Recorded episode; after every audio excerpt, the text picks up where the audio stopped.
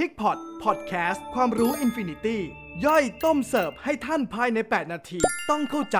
brought to you by b e r i n g e r i n g e l h a m Animal Health Thailand สวัสดีครับทุกท่าน ยินดีต้อนรับเข้าสู่ PIGPOT Podcast เพราะความรู้ไม่มีที่สิ้นสุดครับ เราจะสรุปต้มยำทำข่าวให้ทุกท่านใน 8-10 นาทีครับ เป็นที่ทราบกันดีครับว่าในปัจจุบันอุตสาหกรรมการเลี้ยงสุกรในบ้านเราเนี่ยได้รับผลกระทบทั้งจากทางโรคระบาดในคน และโรคระบาดในสุกรเองนะครับทำให้รูปแบบการผลิต รูปแบบการขาย และรูปแบบการบริโภคเนื้อสุกรในประเทศ มีการเปลี่ยนแปลงไปจากแต่ก่อนครับ โดยวันนี้เราจะขอนำเรื่องการสร้างผลกำไร อย่างเต็มประสิทธิภาพจากการขายสุกรขุนมาเล่าให้ฟังครับ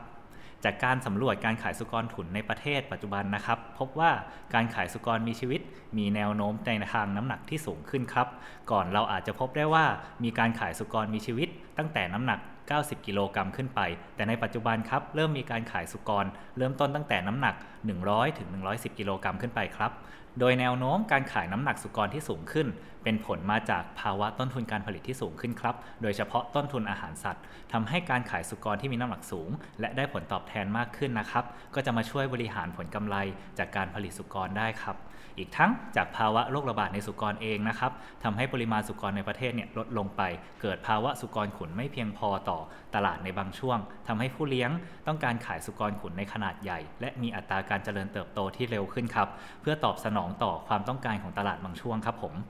จากแนวโน้มการผลิต และตลาดสุกรที่เปลี่ยนแปลงไปนั้นนะครับ ก็จะส่งผลให้การพัฒนาประสิทธิภาพการเลี้ยง จะเน้นไปในเรื่องของน้ำหนักจับออก วันเลี้ยง ADG และ Uniformity ครับผม การพัฒนาประสิทธิภาพมีปัจจัยหลายอย่างรวมกันเช่น อายุ น้ำหนัก เพศ สายพันธุ์ การจัดการและสุขภาพครับ มีงานทดลองออกมามากมายนะครับ ถึงค่า ADG ที่สัมพันธ์กับอายุและน้ำหนักนะครับ และงานศึกษาล่าสุดของบริษัท BMC Genomics ในปี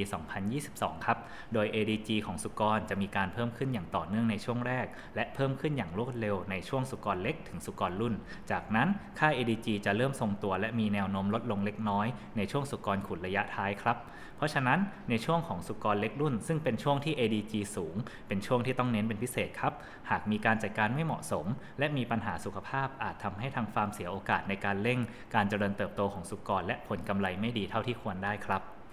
ปัจจัยในส่วนของน้ำหนักลูกสุกรเริ่มตั้งแต่น้ำหนักลูกสุกรแรกคลอดเลยครับ โดยงานวิจัยของโจนาธานในปี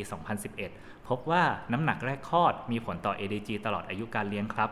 พบว่าน้ำหนักแรกคลอดที่แตกต่างกัน 500 กรัม ส่งผลถึงความแตกต่างของ ADG ที่สุกรขุนตอนจับขายถึง 50 กรัม ต่อตัวต่อวันครับ เพราะฉะนั้นต้องมีการจัดการเริ่มต้นตั้งแต่แม่สุกรให้ดีครับ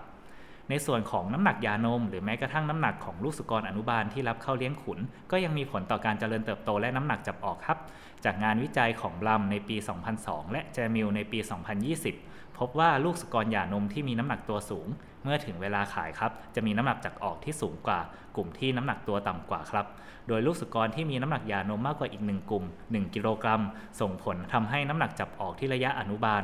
มากกว่าถึง 2 กิโลกรัมครับ รวมไปถึงเมื่อเลี้ยงจนขายส่งผลให้น้ำหนักจับออกของสุกรขุนมากกว่าถึง 4 กิโลกรัมที่อายุเลี้ยงเท่ากันครับ จากงานวิจัยที่ผ่านมาจะเห็นได้ว่าไม่ว่าจะเป็นในเรื่องของตัวน้ำหนักของสุกรแต่ละระยะต่างๆนะครับ หรือจะเป็นน้ำหนักของตัวลูกสุกรแรกคลอดน้ำหนักของลูกสุกรหย่านมรวมไปถึงน้ำหนักของลูกสุกรที่อนุบาล ล้วนแต่มีผลในเรื่องของการเจริญเติบโตในตัวสุกรขุนทั้งนั้นนะครับใน EP ถัดไปครับเราจะมาคุยกันอีกในส่วนของประเด็นเรื่องของการจัดการเรื่องของการจัดการสุขภาพครับ